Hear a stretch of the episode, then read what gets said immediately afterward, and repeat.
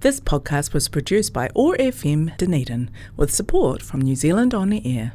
I'm Kate Bendel, the Dunedin Yoga Lady. Join me every second Tuesday at 10:30 as we explore all things to know about yoga. My passion is to open the doors of this powerful practice to the community and to share that passion with you. The Dunedin Yoga Lady fortnightly on Tuesdays at 10:30 on OAR FM and podcasts from oar.org.nz.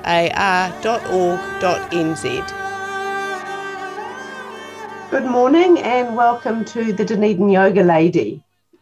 I'm Kate, I'm your host for this show, and this is a show for you if you already love yoga and want to learn a little bit more about yoga, or if you're someone who is curious about yoga but yet hasn't started yoga yourself yet. I put yet because I hope that this show in some ways might help broaden the understanding of what yoga is and help people in general realize that yoga has something to offer a really wide range of people. That yoga is not just what we've unfortunately come to see it as these days, which is just those kind of gymnastical postures. Yoga is so much more than that. And that's pretty much what we talk about in this show. Some of the aspects of yoga that you may not be familiar with so much, or yeah, some of the, the deeper levels of what yoga is and how it could be useful to you. Because um, let's let's be um, real about the fact that there, it's a fairly difficult time in history to be alive at the moment. Um, this pandemic and just things in general, it's, it's a fairly tough existence out there at the moment. So, yoga is an amazing tool at bringing health and harmony into the whole system, not just the body, actually, primarily the mind. So, as I said, my name's Kate. I've been practicing yoga for a really long time, longer than I care to imagine, actually. It's probably longer than 35 years. I've been teaching for about 25 years. And one of the reasons I've started doing this show is because the yoga I do now is very different than the yoga I did 30 years ago because I've been on a journey with my yoga and I have been a really studious devotee of yoga, you could say. It's um, been the cent- central part of my life. And what I have learned is that there's a lot of misunderstanding out there of yoga, and sometimes people are missing out on yoga because they're not getting a complete picture of what yoga is and they maybe go along and try some class and it doesn't work for them, or they're asked to do something that just doesn't suit their body, and therefore they write yoga off. So, where the journey of yoga has led me is into more traditional practices, and what I'm going to talk about on this show is chanting. Um, so, again, this is maybe not so well known in the West as part of yoga, but it is a very central part of traditional yoga.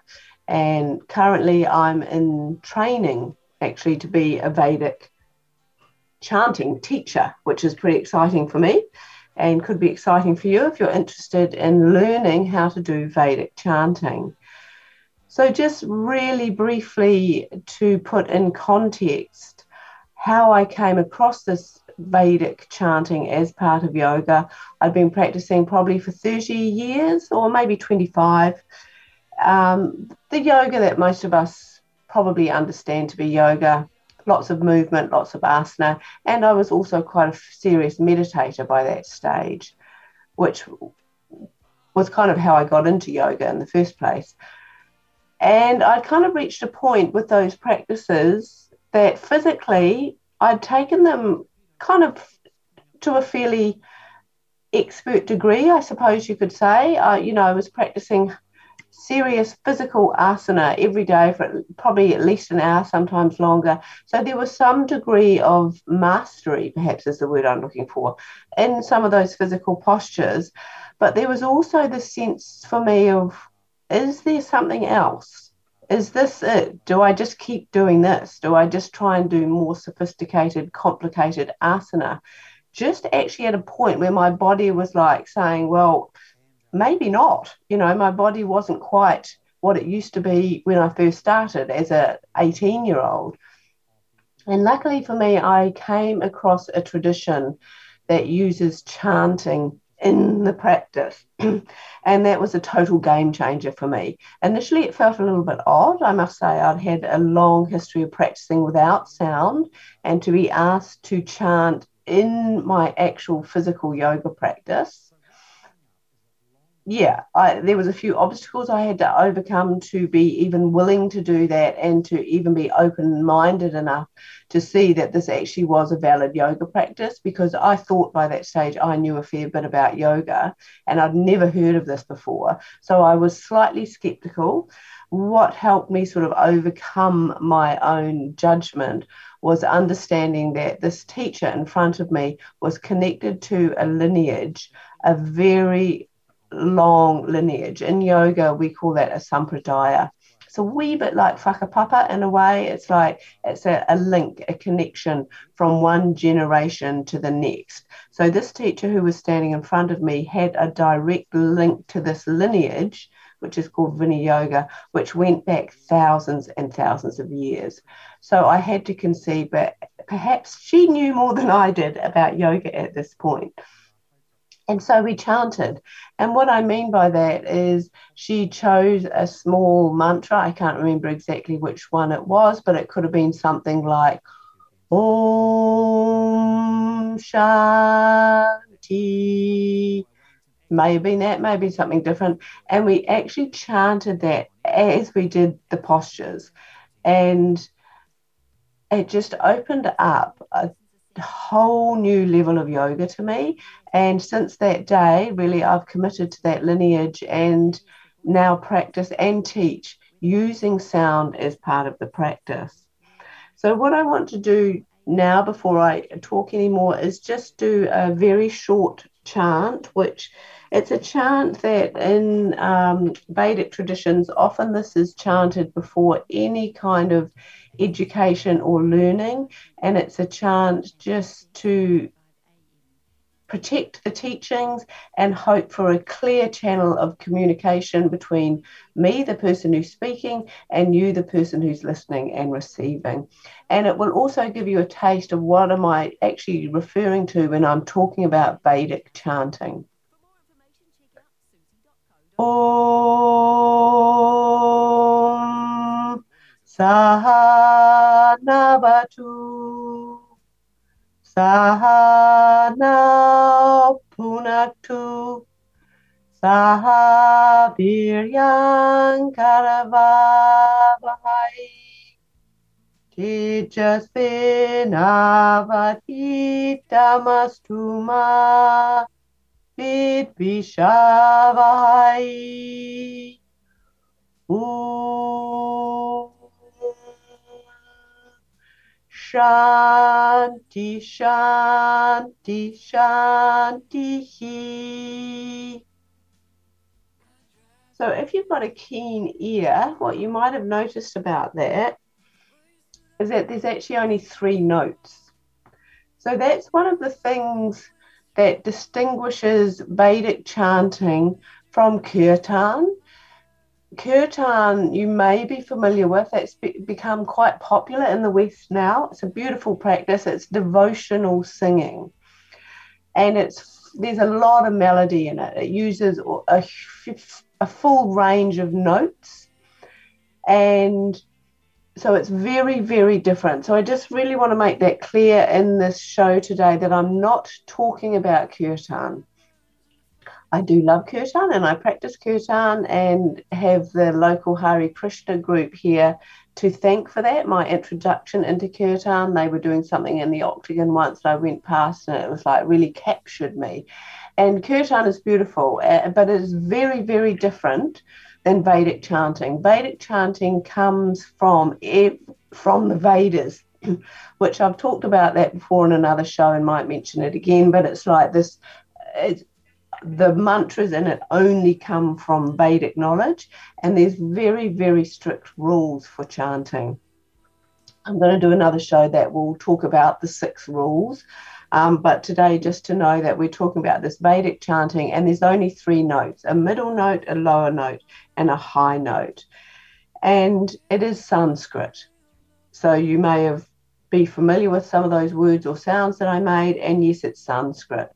Often, when we think of Sanskrit, it has the reputation of being a very intellectual, classical, like old, almost dead language. Some people would think of it as. Sanskrit is still alive. It is chanted still in India by probably millions of people, and it is the language that carries the knowledge and wisdom of yoga and way much more. It is actually the mother language of all Indo European languages, including English. And the it's actually called Sanskritam. And from that, we can pick up what it actually means. So, some as in Sanskritum, some we could translate as meaning sum, as in the sum, the total of something. And krita is created. So, what Sanskritum or Sanskrit is about, it is this language that is created out of the totality, which this idea is also shared across some other religions. This idea that the word, that sound was the beginning of creation, that all of creation comes from vibration. So Sanskrit is, in many ways, it, you could understand it as the sonic building blocks. It's the basis of our consciousness. So it's a very, very powerful thing. And it's interesting to know also that humans we have the capacity and the ability to reproduce, recreate those sounds of the 54, I think, or it could be 52. I should know, but f- forgotten exactly that the seed syllables, the sound of the Sanskrit alphabet. And we are the only creatures on the planet that can recreate all of those sounds. So this that that's kind of um, puts in a very very brief context of of Vedic chanting, the language which it comes from, and basically what it's saying is that when we can reproduce these sounds, it puts us in unity with creation at its source. So it's very powerful, and yoga is about union. Yoga is about coming together in the, in that expanded consciousness. So mantra is the term that we use when we're chanting. We're chanting mantra. You may have heard that term. What mantra means, if we translate that, it's um, the man stands for manas, which is mind, and tra is to transcend.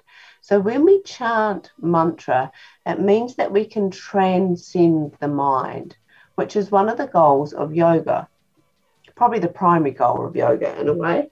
Um, but the interesting thing is, is that yoga has a very different understanding and explanation of what the mind is compared to the West, even compared to modern Western psychology. So I want to tell you briefly about yoga's idea of what the mind is, and it will help you understand why sound, why chanting in a practice can be such a powerful thing to do in your practice. Because in yoga, the mind has six layers. Three of them are the outer layers of the mind, and the other three are the inner layers of the mind. And beyond that is pure consciousness. So we need all of these layers. Yoga isn't saying some of them are bad bits of the mind. They're all there for a reason and we need them all. However, to get to a state of yoga, to transcend the mind, we must enter to, into the inner mind. And sound can really help us do this. So, very briefly, the, the most outer layer of the mind is called the manas mind. And that's where we're taking in all the information from the senses, all the things around us, and we're making sense of those things. And that layer of the mind is full to the brim of habits and patterns. And it's also where our kind of flight fight response lies. It's in that outer layer of the mind. So if you think for yourself, one of the goals, one of the reasons people take yoga, they practice yoga is to quieten the mind, to actually make themselves feel better, to reduce stress and anxiety and busyness. So it's good to understand that that outer layer was is where all that stuff is. It's in that outer layer of the mind. And sometimes without training or awareness or education, you can spend your whole life in that outer layer of the mind. And it's a pretty busy, disturbing place to be, actually. Next layer in, we have what's called the asmita mind, and this is the part of the mind that is about your sense of I. We could say your I-ness. And you need that. You need to identify who you are as an individual person. Next in, we have the buddhi mind, and this is the mind that discriminates. It's like, I like cold and I don't like hot. I like going on long trips or I like staying at home. This is real, this is not real. So it's kind of this mind that's discriminating. And also we need that that's an important part of the mind. But these are all the outer mind. When we come into the inner mind where there is a possibility of experiencing yoga that's called the chitta mind the first layer. And that's where we're able to let go some of those identities. We're able to release some of that busyness and that discrimination and all those things that we hang on to that identify you know like I'm a I'm a woman or I'm a man, I'm rich or I'm poor, I'm attractive, I'm not attractive, all those things, we're able to release them a little bit. And in yoga, it says it's when we get into this deeper mind that we can actually begin to experience freedom, which is kaivalyam. That's another goal of yoga when we can move past the chitta mind, we're going much deeper into the mind here, and that's called the pratyaya mind. And this is what we'd call the fluid mind. And we'd be most familiar with that in dreams, really. It's when the mind moves in a way that it ordinarily doesn't and that you know one minute you can be on top of a mountain and then the next minute you could be a leopard moving through the jungle the kind of totally fluid mind that most of us will have definitely experienced in, in a dream state and then beyond that we have what's called the sattva mind and this is a very very quiet mind and this is the place where we have the possibility of to experience our true nature. And these layers of the mind, most yoga practices, if they're taught correctly, are ways for you to enter this deeper mind. And sound, adding sound to your yoga practice can very quickly take you into the deeper mind. You may have practiced before um, in, a, in what can be a physical way. Unless you have good guidance from a teacher, you can almost practice yoga as if you were practicing Pilates or I don't know what other exercises that are out there. You can mistakenly practice yoga in that way and it's not going to take you to a state of yoga you're going to stay trapped in the outer layer of your mind whereas if you add sound what it does because sound is so subtle it takes you to that deeper mind just straight off the bat um, kind of effortless really so that's one of the reasons why I teach it and I practice it that way. And I must say, not everybody loves it. There's some people who come along and it's not what they expect. Um, so it makes them feel awkward, uh, especially, you know, good New Zealand culture. We're perhaps a little bit shy about opening our mouths and making unusual sounds. But most people who are willing to kind of get over themselves and have a go at it find that it is um, a very beautiful, expansive stilling experience.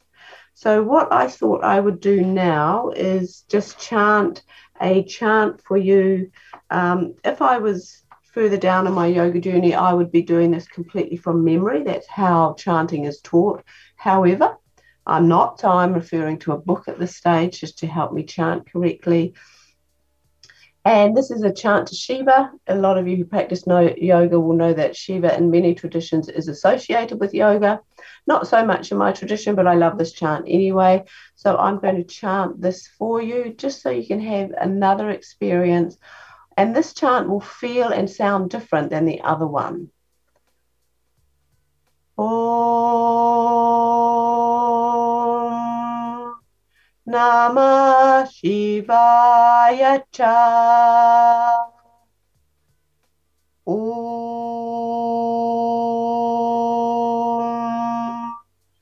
Namah Shivaya Shivaya Cha.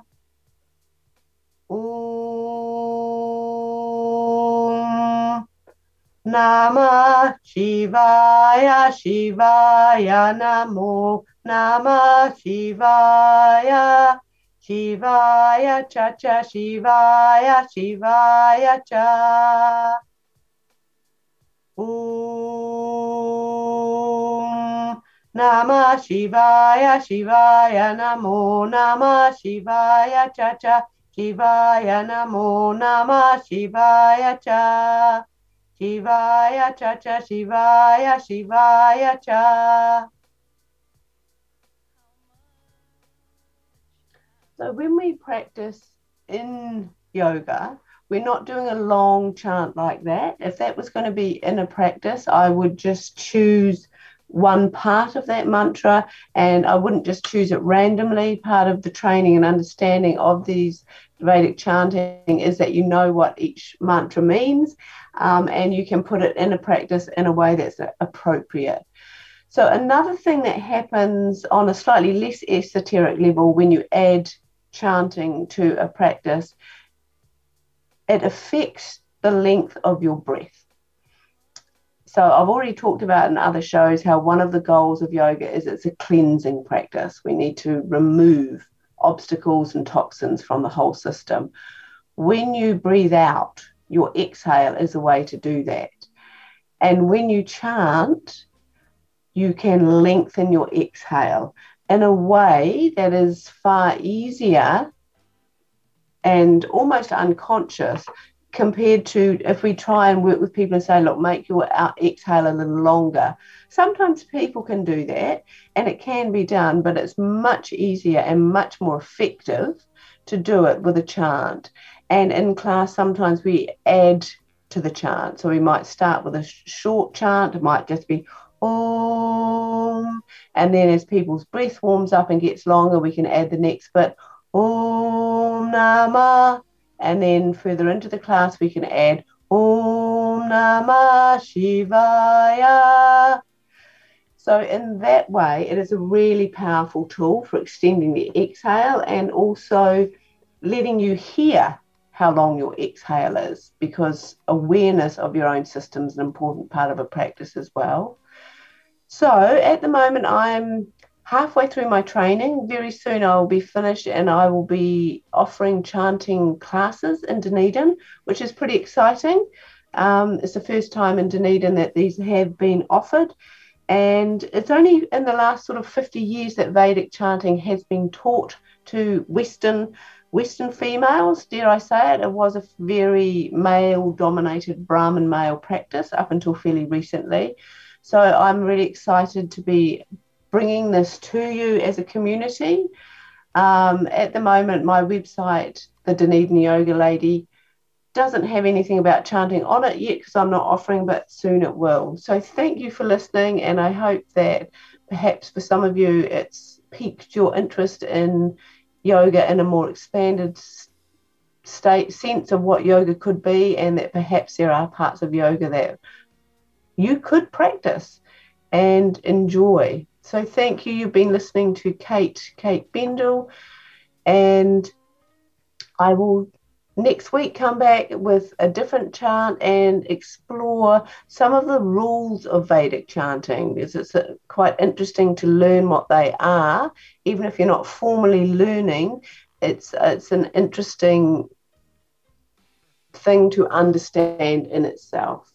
So thanks for joining me and be back in a fortnight. This podcast was produced by OAR FM Dunedin with support from New Zealand On the Air.